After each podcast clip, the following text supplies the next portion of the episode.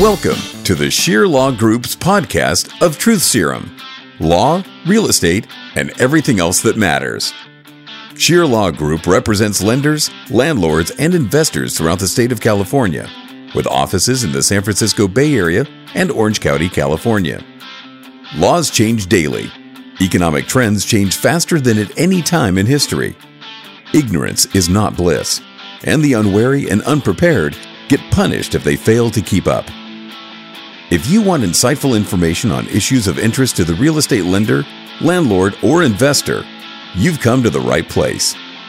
Add on some colorful commentary on everything else that matters, and you're now ready for Truth Serum with your host, Spencer Scheer. Get into my time machine, blasting back to the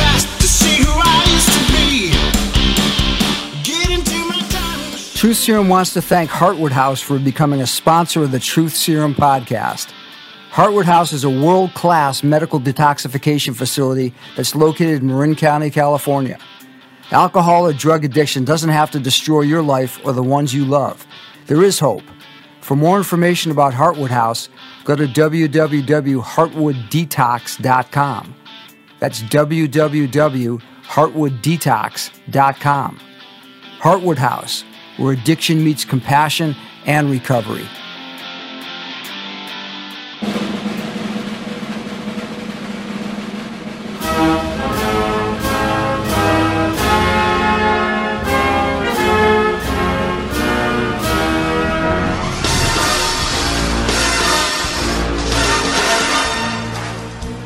Welcome to part two of Truth Serum's three part series on the 2022 midterm elections.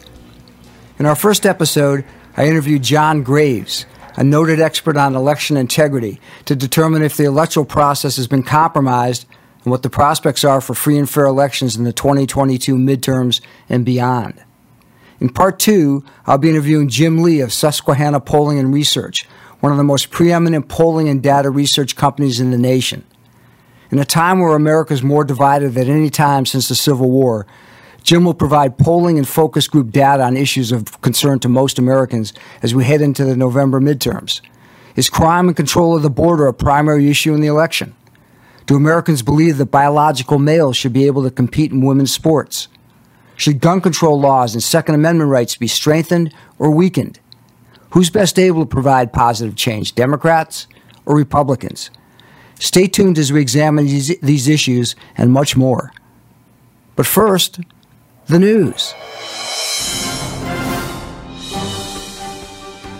While inflation has most Americans worried, inflation's cousin, shrinkflation, is also starting to take a bite out of most Americans' paychecks in sneaky ways that you may not notice. Shrinkflation, or its sneaky cousin, sneakflation, occurs when manufacturers try and hide cost increases by shrinking the amount of the product you get or making you pay for things that were previously a part of the product. You may note that even if prices are stable on some of the things that you buy, that you're getting much, much less product for the same price. Next time you buy a bag of potato chips, check out how much of the bag is air and how many chips are in the bag. Or toothpaste, where the tube's only three quarters full.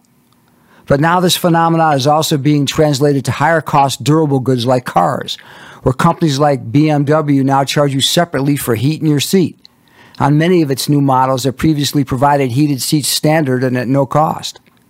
Shrinkflation, coming to a store near you. In polling results released on July 14th, Alignable's small business revenue report revealed that 47% of small business owners say their businesses are in jeopardy of closing by this fall. So, what's causing these concerns? Inflation, higher than normal gas prices, rent hikes, labor issues, a still broken supply chain, reports of reduced consumer spending, elevating interest rates, recessionary fears, and last, the fact that most that many businesses haven't recouped losses from the 2020 uh, 2021 pandemic yet. Given these statistics, it's no wonder that in another recent poll, 63% of small business owners said that inflation's been more damaging to their business than COVID was. Crooks and fraudsters, beware. It's clear to me that the pandemic unleashed government spending and debt forgiveness that was well beyond what was needed. It allowed many people and businesses to game the system. On August 5th of this year, President Biden signed two bills extending the statute of limitations for prosecuting PPP and EIDL fraud cases. They extended the statute to 10 years. The bills give the federal government more time to catch and prosecute fraud related to two of the most popular COVID small business relief programs the Paycheck uh, Protection Program, PPP, and the COVID 19 Economic Injury Disaster Loans, EIDLs.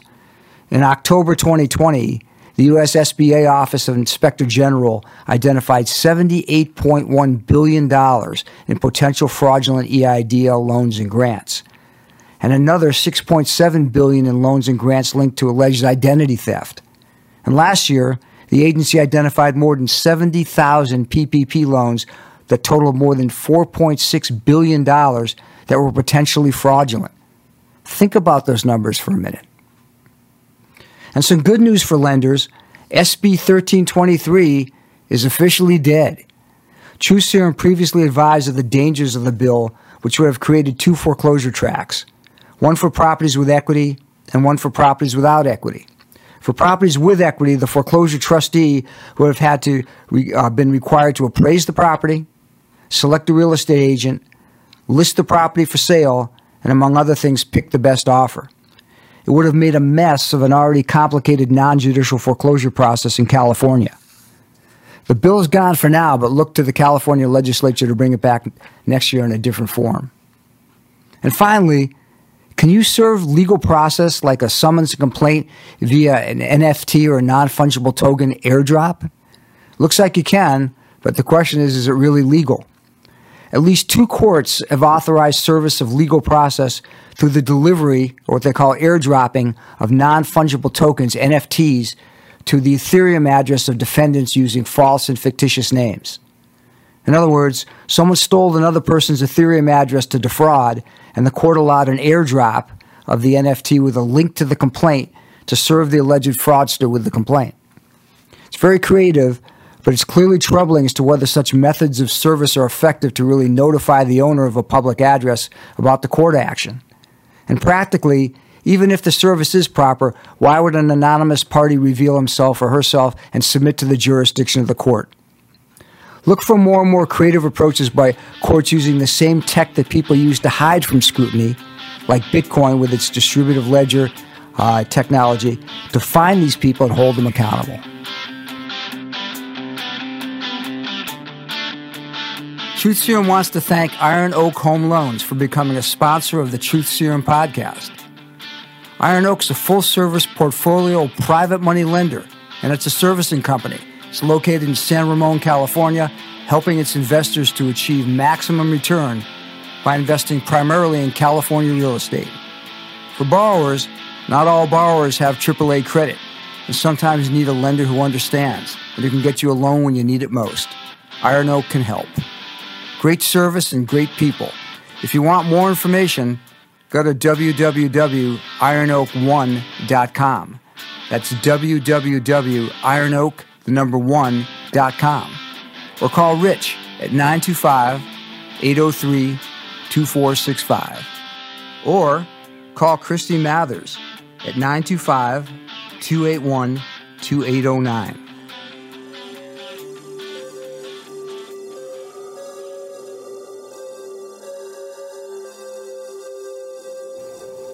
Now, stay tuned for my interview with Jim Lee, the CEO of Susquehanna Polling and Research. Jim and I will discuss the polarization of America on issues such as abortion, immigration, inflation, crime, and parental rights. We'll examine the likely impact of these issues on the 2022 midterm elections and if America is going back to its roots or to a brave new world.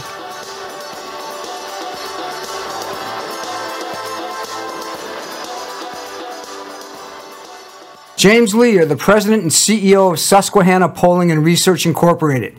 It's a nationally recognized survey, research, and polling firm conducting polling, research, and focus group analysis in over 20 states in the U.S. Your research and your polling data has been used by national platforms from Fox News to MSNBC, from the Bill Maher Show to Rush Limbaugh. Your firm's been cited for polling accuracy by CBS's Inside Edition and your firm obtained a B plus rating from 538 for your polling accuracy and data and polling from 2020 battleground states. This was the same grade that was given to Gallup. Jim, welcome to Truth Serum. Thank you so much, Spencer. Nice to be here with you. You're welcome. I want to ask you about some specific issues impacting the midterm elections in November, but first, uh, generally, take the temperature of the mood of the average voter in the U.S. Is he or she looking for radical change, do you think, or to maintain the status quo? Is there hope or is there fear? Well, that's a little dramatic. Um, you know, I, I think uh, voters this year, the polling suggests that the enthusiasm among Republicans is up uh, more so than it's been in the last few midterm cycles. And that uh, probably suggests a decent year for Republicans in terms of the congressional seats that are up for reelection. Um, however, like anything else, elections are about getting voters to think about what you want them to think about going into election day. And there's also strong evidence, particularly from Gallup, which you mentioned before, that the percentage of Americans that are concerned about issues like gun control and abortion are higher than they've been because of mass shootings, which of course has led to a, a temporary spike in the percent of Americans concerned about those issues and that impact on their communities and the Supreme Court ruling on abortion. So there's evidence to suggest that Democrats are, are also enthused more so than they've been in prior midterms. But by and large, I wouldn't say people are looking for radical change. I would suggest to you there's a fight between R's and D's about what this country is going to stand for in the next five to 10 years. And that, I think, is really what's at stake on the ballot. Good. Uh, generally speaking, are Republicans or Democrats seen as the party of change, or voters uh, transcending party affiliation and heading for more issue oriented uh, responses? Republicans, by and large, since they're the party out of power, um, since the Democrats control the White House, the Congress, and the Senate, Republicans are viewed primarily as the um, party of change. And that's the case, I think, Spencer, they'll be making this November, which is if you like high gasoline prices, if you like record inflation, if you like 200,000 illegals flowing across our southern border on a monthly basis, by all means, keep the same incumbent Democrats in power. But if you want those issues addressed, and in particular, the economy and immigration and the economy, I'll talk about a little more because the polling by Gallup, Spencer, shows that Republicans, as the party is the Republican Party, is more trusted on the economy than Democrats by a double digit margin. And that is a huge reversal from 15 years ago when Democrats led on that question of which party do you trust. So there's been almost a sea change in the perception that the American public has about who's in a better position to really tackle this economic recession that we're now in. So I think that's going to be a pivotal issue in November as well. Great. Let me give you. I'll give you my personal take, and again, I usually don't, but I, am interested in seeing your response.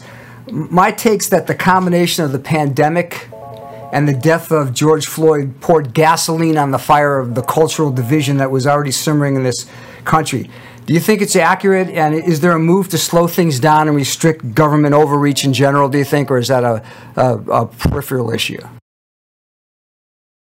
Uh, no, it's not a peripheral issue. Um, you know, I think what you're talking about there is the infringement on individual liberties or rights to some extent, because COVID certainly is an issue that very much polarized our American electorate um, in terms of mask mandates and um, you know stay-at-home orders and uh, vaccine requirements to vaccinate employees of large corporations and federal workers and healthcare workers. And we asked a poll question in one of our surveys for the Federalist this year, a nationwide poll.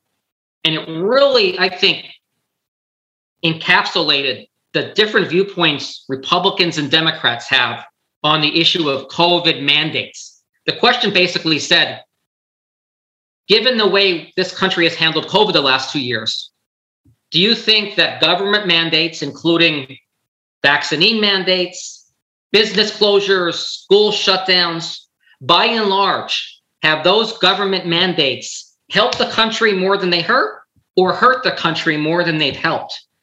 And the results are fascinating because by an eight to two margin, 80% to 20%, Republicans say they've hurt the country more than they've helped those mandates. Democrats, the exact opposite. By almost an equal 80 to 20 margin, Democrats believe that those vaccine mandates, those school shutdowns, those shutdowns of non essential businesses have by and large done the country more good than harm. That to me is breathtaking in terms of how far apart the parties are on a critical issue like that. But on the issue of individual man, individual liberties, I looked at some very fascinating polling because there's a strong case to be made, Spencer, that Americans have actually enjoying more freedoms today than we were 10 years ago. There's been advancements in medical marijuana and legalization of recreational marijuana that has expanded individual rights. There's been protections for um, and, and safeguarding of gun rights. There's been advancements and improvements made in religious freedoms. Just think of the football player, the football coach from Washington that was basically told he couldn't pray at halftime um, on the field. The Supreme Court ruled he was entitled to do that and rejected the argument by the school board. So you can make an argument that Americans have more freedoms. You can also make an argument Americans have lost more freedoms today than they have 10 years ago. Just look at what the Supreme Court did on abortion. Just look at the way COVID has cracked down on our personal liberties in terms of our ability to operate a business or go to school or not get a, uh, a vaccine if we don't believe it's, it's safe and effective. So there's a lot of mixed data about whether freedoms have increased or decreased. Where I'm going with this is the polling shows that by and large, most Americans, including Republicans and Democrats, believe they have less freedoms today than they did 10 years ago. And in the future, believe they'll have less freedoms 10 years from now than they do today.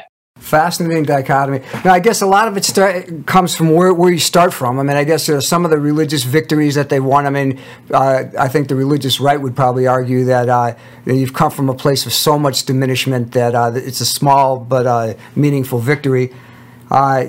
Others would, would say the same thing about abortion and gun control. But let's drill into some of the uh, various issues. Your your uh, your takes are appreciated, and let's see if we can get some data to support them. Let's go to the economy. You talked about that, and I thought that was uh, very telling. and I think you're saying that uh, that there's almost a double digit uh, margin in the uh, the opinion of who is best able to change the economic direction of this country. Can you expand on that a little bit with your polling data? I sure can. Um, this is a poll by the Washington Post and ABC News. It was uh, conducted April of this year, so it's it's fairly recent. And they asked Americans, they asked uh, a thousand Americans, which party do you better trust to handle these issues? And one of them was the economy. And by a 50% to 36% margin, that's a 14 point spread, Republicans in this nationwide sample um, were preferred over Democrats as the party to trust on the economy. And that's a reversal, according to what the Washington Post and ABC News uh, longitudinal data that they've supplied. Um, those numbers were practically reversed in 2008 when Democrats held a 52 32 lead on that question. Question on this, I'd like just to drill down on that. So, is it just because of the recent uh, rise in inflation and the and the dramatic impact that's had on people, or is it the economic policies themselves, like big government spending versus austerity and balancing the budget? What's the reason for these numbers? Well, it, it's an excellent question, and I think it's probably Spencer a little bit of both because there's some anecdotal evidence from what I've seen in the polling to suggest that some of the economic policies of the Biden administration have, in fact, um, you know, put this country in a worse position. But there's plenty of evidence to suggest that that's not what's going on. Um, you know, inflation. There, there's a lot of evidence to suggest inflationary upticks have a lot more to do with the supply chain disruptions that our country has faced. A lot of Democrats believe that a lot of this originates from the COVID pandemic and that inflation was guaranteed to go up because of that.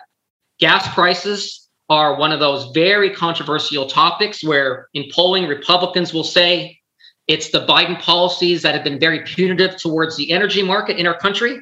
Democrats will say no, it's it's Putin, it's Russia, it's uh, oil companies hoarding profits because they're sitting on record profits and not sharing those um, with consumers. So there's a lot of mixed data out there. But I will say one thing in our nationwide polling, again, for the Federalist, this was an, an April survey we did for them.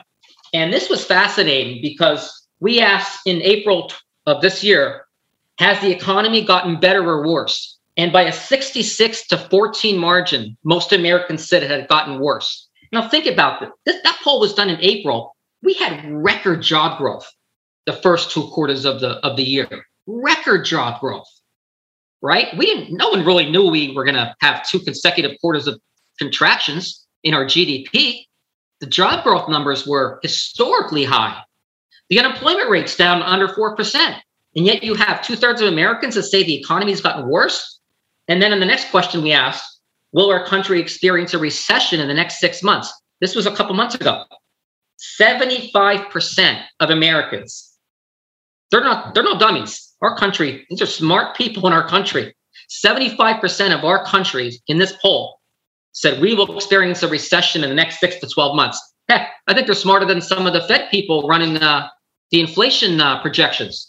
So I think my point there is my point there is um, Biden gets low marks for the economy in terms of how he's handling it by Republicans and by independents. Democrats, by and large, in our polling shows, still give the president pretty decent marks for handling the economy. They do not perceive that these problems in our economy are the fault of deliberate economic policy, but rather the natural progression of COVID and the pandemic and supply chain issues and the international conflicts we're having now, all that they believe Republic, Democrats believe is contributing to the economic um, stalemate that we're in now. Great information. Let's go on to the next subject. How about gun control? We talked about that a little bit. Uh, the topic is is certainly heated up uh, in light of uh, the school massacre in Uvalde, Texas. Uh, the, the, Senate just passed what they call the Safer Communities Act bill to strengthen background checks and provide funding for local and state agencies. Is this just a one off or is there a clamor for more comprehensive uh, gun control legislation? Well, there's there's a clamor for it, but I don't think the political will is there um, to really um, get us to the kind of meaningful reform that a lot of progressives believe we need to have. And by and large, Spencer, there it, because the, the the current legislation you're talking about at, at the end of the day, you know, it was kind of like a half a loaf is better than no loaf at all when the public's clamoring for something to be done because polling does show there has been an uptick in the percentage of Americans that want something done on gun control. And I mentioned earlier, it is an issue that ranks second behind the economy. Number two, in terms of the top issues that will influence a voter's vote choice for Congress, gun policy is number two from that survey I mentioned by Gallup before. That's that's pretty impressive. So the kind of legislative package that I think a lot of progressives would like, I don't think is on the horizon because the political will isn't there. But I wanted to show you share with you some data. Despite the C, C um, size monumental gap between Republicans and Democrats on the issue of gun control, Spencer, because there is a, a massive gulf between the way Republicans and Democrats view this issue. There still is, and I found this in our focus groups and in our in some of the nationwide polling we looked at. When you get into specific proposals, Americans by and large support some of these things. Here's some some good ones from the Gallup survey. Back expanding background checks, 92% support. Red flag laws, which obviously are proactive to try to keep guns away from people that shouldn't have them. 86% support nationwide. 30 day waiting period before you can purchase a, a firearm, 77% support. Raise the age from 18 to 21 to buy a handgun, 76%. With numbers in the 70s and 80s and 90s like this, there's no even there's no point to even look at the crosstab data. You got a majority of voters of both political parties and that's that's very significant. That's great data. I, a little follow, one follow up question, one anecdotal uh, uh, story is that again I do my own little version of man on the streets, and I was surprised when my wife and I went across the country interviewing people, surprised at the amount of people that uh, were very vocal about gun control. But his follow up question is: Is there a counter push? Or any sort of uh, voter momentum for preservation of Second Amendment rights to balance that out, or is it pretty much just going one way? No, I think there is. There are a, a number of states that are looking to safeguard and further um, expand gun rights um, to things like um, concealed carry permits is, is a big one. I just saw another state advance that legislation. So there are plenty of GOP dominated states where the legislatures are trying to do just that. But but the problem with where we are now as a nation, because when I was looking at some of the historical data on gun control, it's it's one of those topics that it's you hate to say this because of the mass shootings, but it's out of sight, out of mind. The, the longitudinal data shows we see a spike in the percent of Americans that care about this issue after a mass shooting. For instance, the Gallup poll I mentioned was done basically in early June, May 24th was when we had the Uvalde, Texas mass shooting. So we see a spike, and then you see a lot of flurry of activity. But here's the rub, and this is why I say I don't think the political appetite is there for a more robust gun control package in Congress. In our June survey, our nationwide June survey, I tweeted this, these results. This really, I think, captures where we are as a nation on mass shootings. We asked a simple question to a thousand Americans, and you know, you, you judge for yourself if it's if it's straight up or if it's biased. Will stricter gun control laws reduce mass shootings in America? That's what I wanted to know. Yes or no? We did this in June. It's only two weeks after the Uvalde, Texas shooting. Republicans, 79 to 18, said no. Democrats, 68 to 26 said yes. In other words, 79% of Republicans said, nope, stricter gun control laws won't reduce mass shootings in the country. 68% of Democrats said, yes, they will. Independents split 50 50.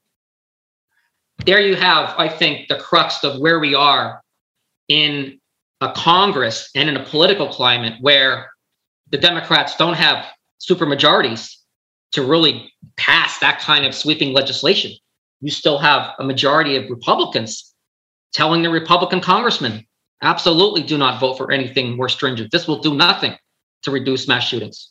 Great information. All right, now I want to make sure I get you out of here before 2023. So let's go to the next topic, which is immigration control and border security. We touched on that a little bit.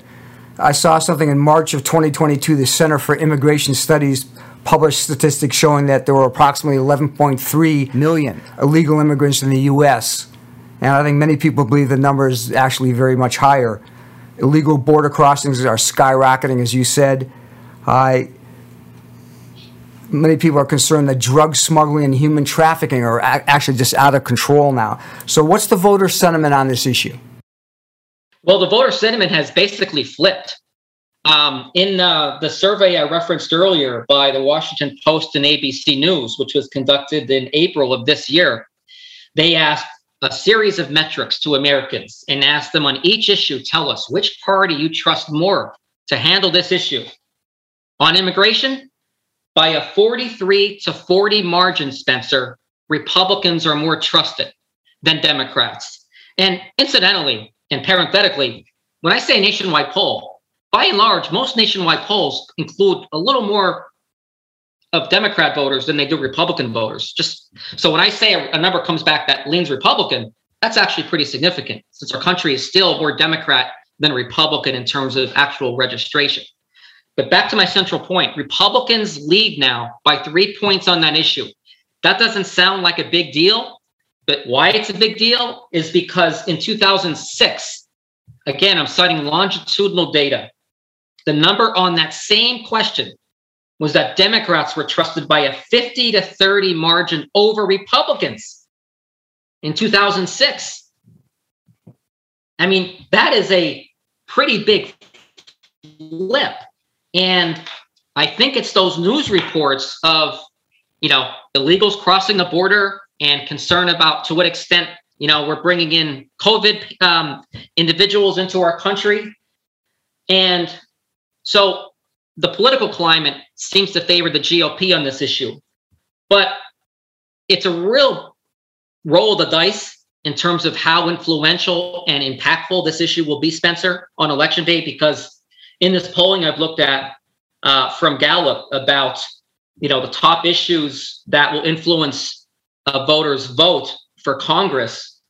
Um, basically, immigration ranks fourth out of a list of seven. So it wasn't in the, now it's higher with Republicans and Democrats, but it's not catching fire with a lot of Democrats and it's a little more muted with independents. So I'm, I'm not convinced that it's a wedge issue in November like the economy will be. But let's let's drill down on that one for a second because I had a little follow up that pretty much on the same direction you're going.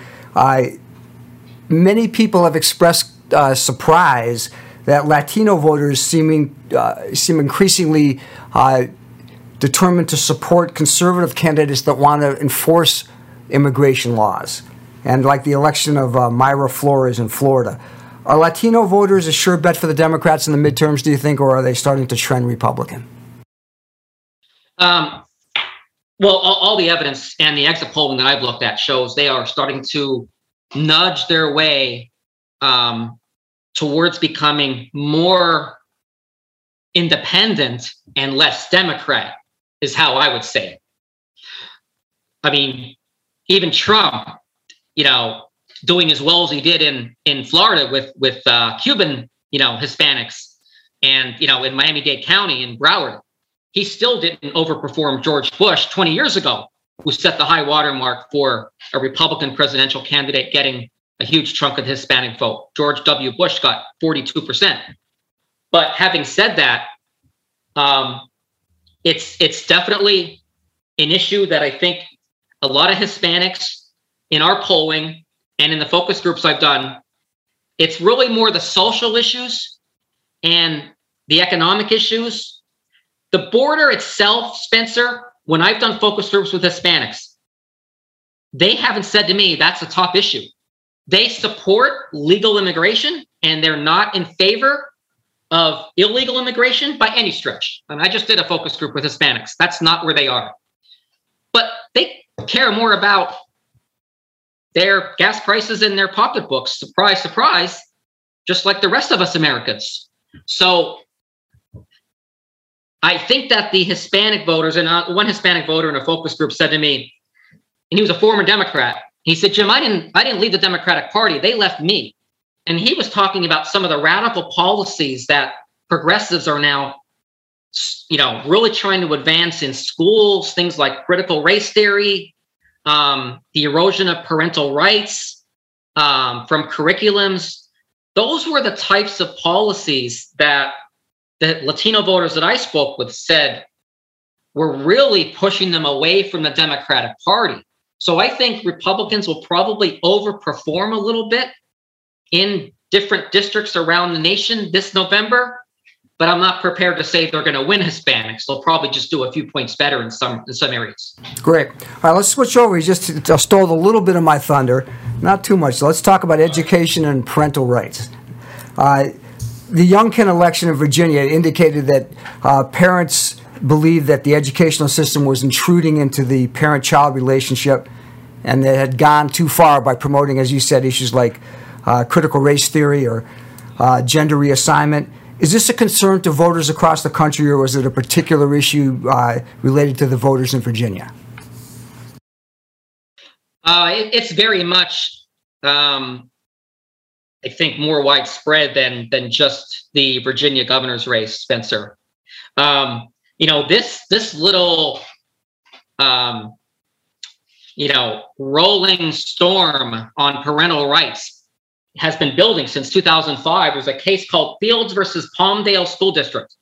And parents argued that the school violated their rights because they weren't allowed to know about a questionnaire that the kids were being provided that included sexual topics. And the parents weren't even allowed to know about it. And the school board sued them. And the, the Ninth Circuit Court ruled in favor of the school district and against the parents, saying the parents' rights to nurture their kids stopped at the school door. And that's what's basically inflamed this cultural war we have now on parental rights. And you know where we are now? I wanted to show you this. I know this is graphic. I don't know if your viewers will want to see this. This is a picture of a page out of a book from a school library in K through 12 showing graphic sexual intercourse between a male and a female, and in one picture, two males.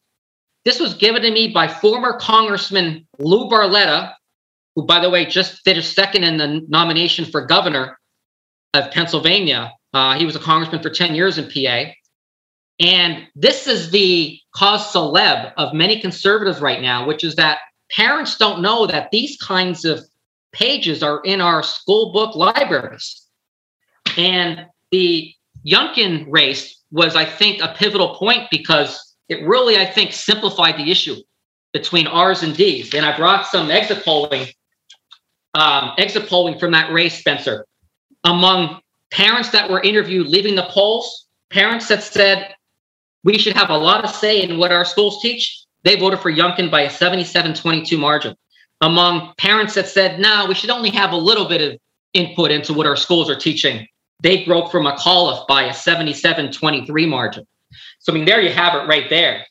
Will, will this transfer over? Does that first? Is it is it a, on the scale of most important or least? Where does it rank? And then will it uh, transfer over to uh, states like where I live, California, where, who are very very much uh, progressive education states? Well, um, I don't know where it ranks because I haven't seen any polling where it really puts this issue into context of the midterm elections. I, I don't know. Um, I, I think it's probably an issue that fires up the Republican base a little more and probably adds to that enthusiasm factor I mentioned earlier. But um, we did some polling actually in the last few weeks in the, in California, and um, you know I can't go into details about the districts we were in, but we were in parts of uh, LA County. And um, I can tell you that we tested the critical race theory um, issue. And we asked a simple question. I wanted to share this with you. So, this is from a portion of LA County conducted one week ago in a down ballot race. So, you know, nothing statewide, but, you know, county, state, state assembly, city council, those would be the races that that this would play in. And the question was basically, should CRT be taught in the school boards? And CRT meaning critical race theory. Critical race theory. Should that be taught in schools? And the margin was among Republicans, 67% no. Among Democrats, 51% no. Among independents, 62% no.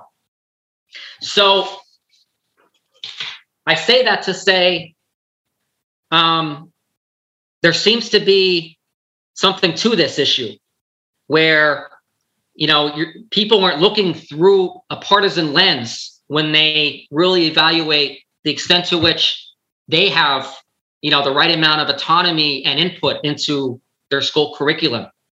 And um, and this was in a school district. This was in an area of LA County that you know was fairly racially mixed. One follow up question: Does does this uh, is there any evidence from your polling or your, or your uh, focus group uh, research that parents are exiting the public school systems for either private school or homeschooling, or or is is that an issue that uh, you've you've been able to uh, get information on?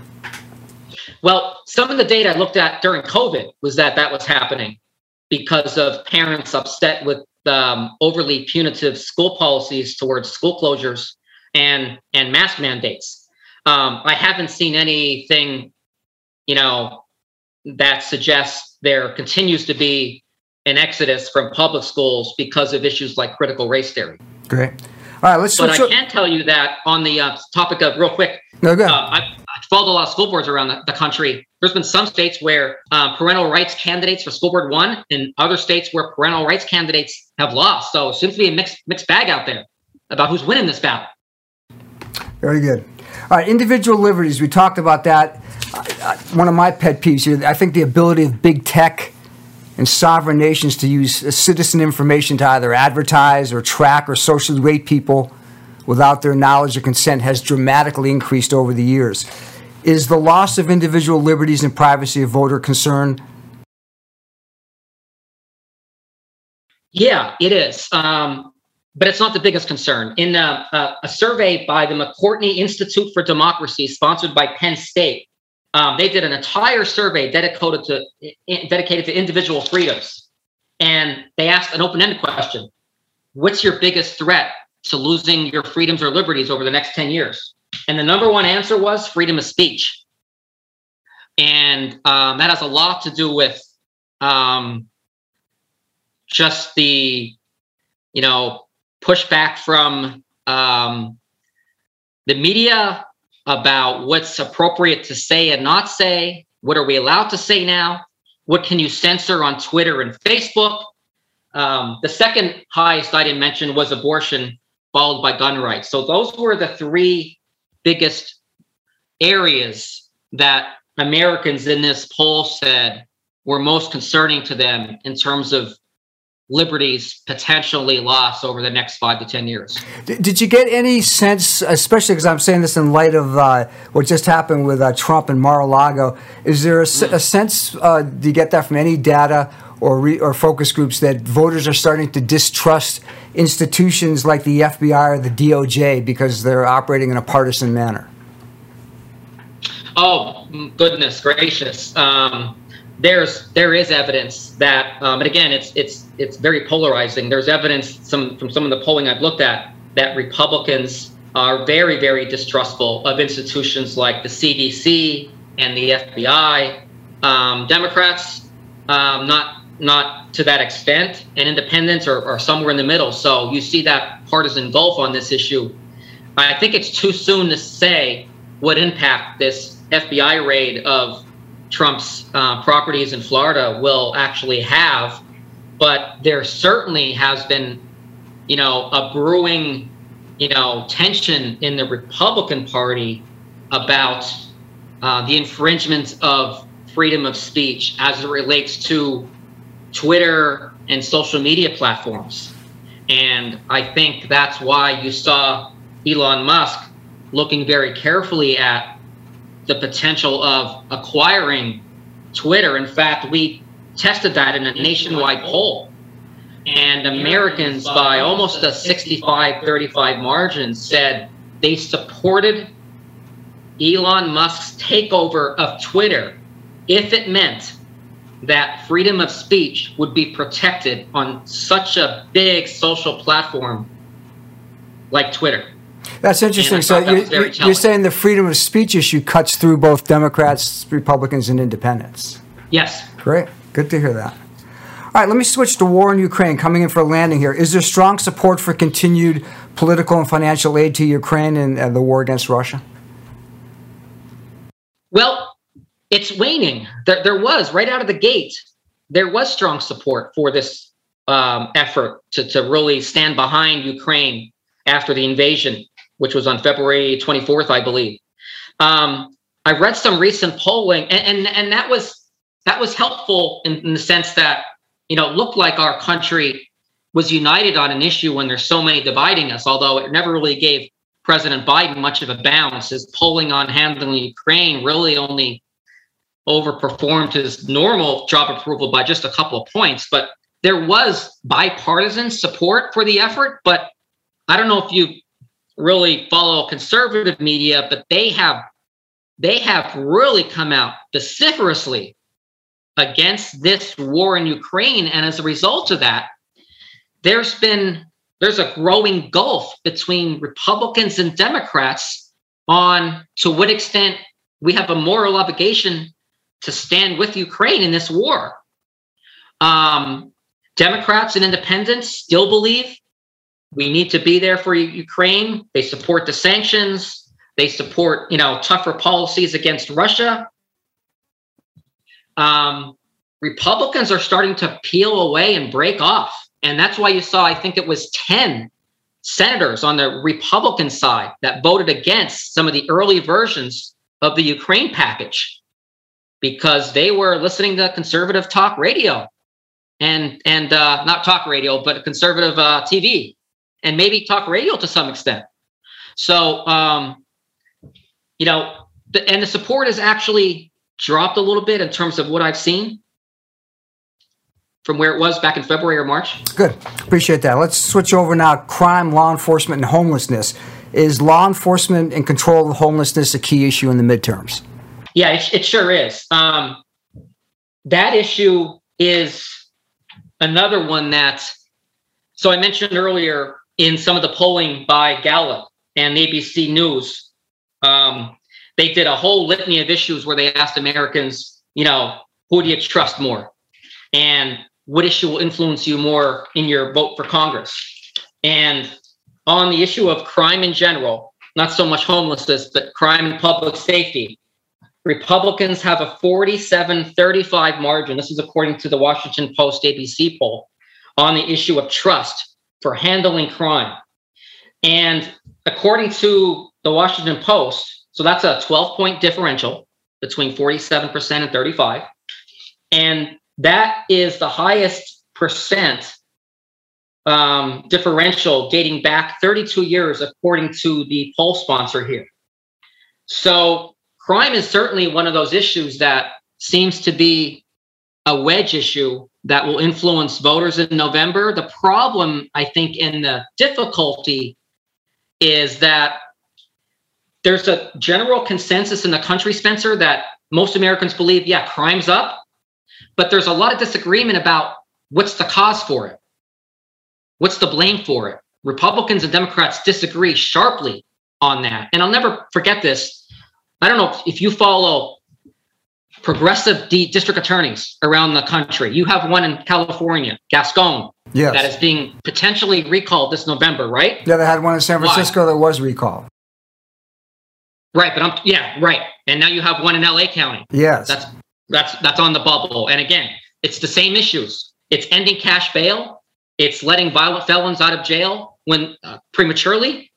It's um, um, taking a hard uh, stance on on other types of uh, of issues. It's not prosecuting marijuana um, misdemeanors. Things like that.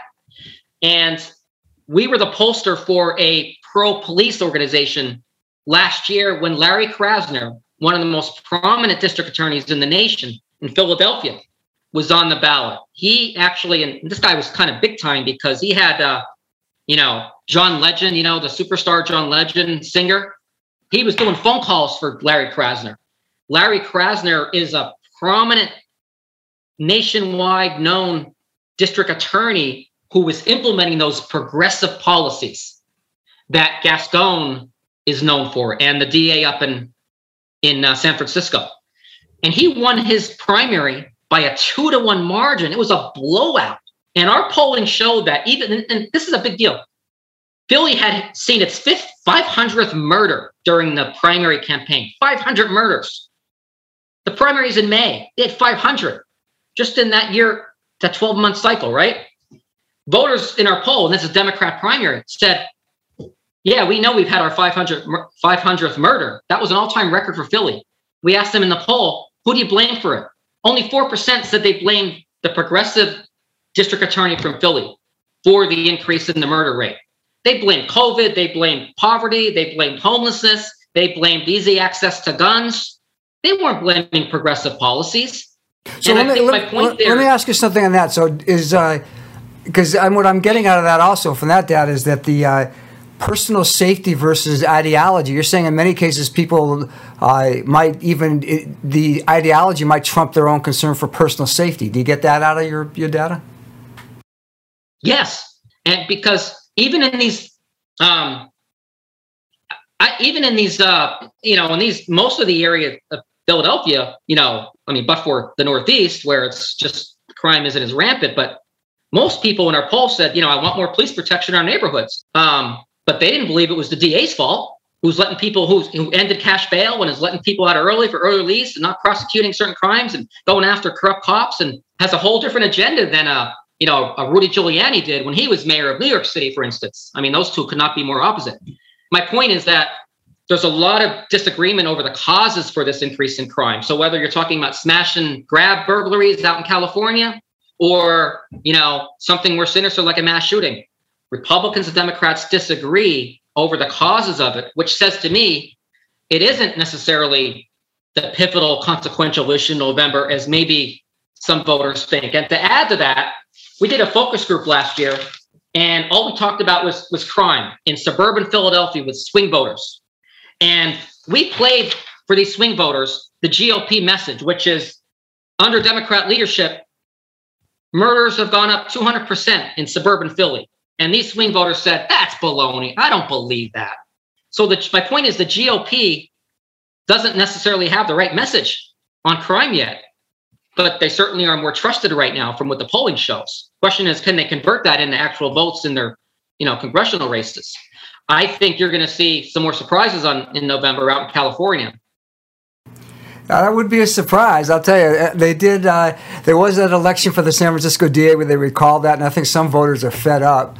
Uh, there's just been there's been uh, an attitude here. I think that that, that government is getting away from the uh, the will of the people, but we'll see. All right, one more issue for me, and then I'll give you a chance to say anything you want on an issue I might have missed. How about transgender sports and and there was the biological male named Lia Thomas who won a woman's NCAA title, uh, and it seemed to spread uh, spark a bunch of outrage. People just uh, felt that even progressives felt that it had gone too far. Is there anything in your polling data that shows that there's a line that people don't want to cross, or is it just the natural evolution of where we're headed as a nation? You know, that's one of those. That is one of those um, issues that I mentioned earlier when I was talking about some of the issues that his Democrat Hispanics have told me have pushed them away from the Democratic Party. Um, transgender athletes in sports is one of those. And in our nationwide survey for the Federalist. These are all available online. Your audience can go to www.realclearpolitics.com. We have four polls uh, published on there, all the questions, results, wording. We asked a question in one of those surveys, I forget which one it was. Should transgender women who were formerly men be allowed to play the sport according to their preferred gender, or should they have to play according to their birth gender? And this gets to the central issue of obviously competition. And by a, a pretty convincing margin, um, most Americans believe transgender athletes should have to play sports according to their birth gender because many people believe it's creating unfair competition. And we didn't see a big partisan gulf there on that question. We just didn't. Um, so it looks like that's another one of those where R's and D's are kind of lined up on the same side of the field, pun intended. Great. Your information is great. Any issues I missed that you think are of interest or are critical to the upcoming uh, November elections?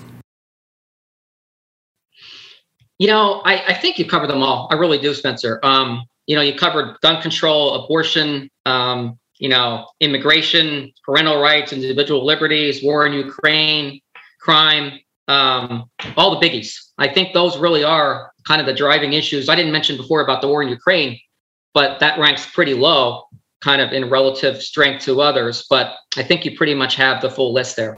Great. You've been uh, a wealth of information, straight to the point. I appreciate that. If my listeners want to get a hold of you or contact you or follow you, what would they do? Well, they could um, email me at james at susquehannapolling.com. I know that's a mouthful. Susquehanna, S U S Q U E H A N N A P O L L I N G.com. Or they can follow us on Twitter, I guess. Great.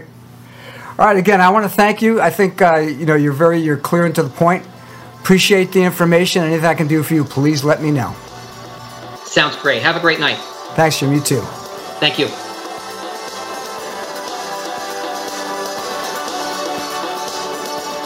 Thank you for listening to Scheer Law Group's podcast, Truth Serum Law, Real Estate, and Everything Else That Matters. For more on the law, go to www.scheerlawgroup.com or contact Spencer or Joshua Scheer.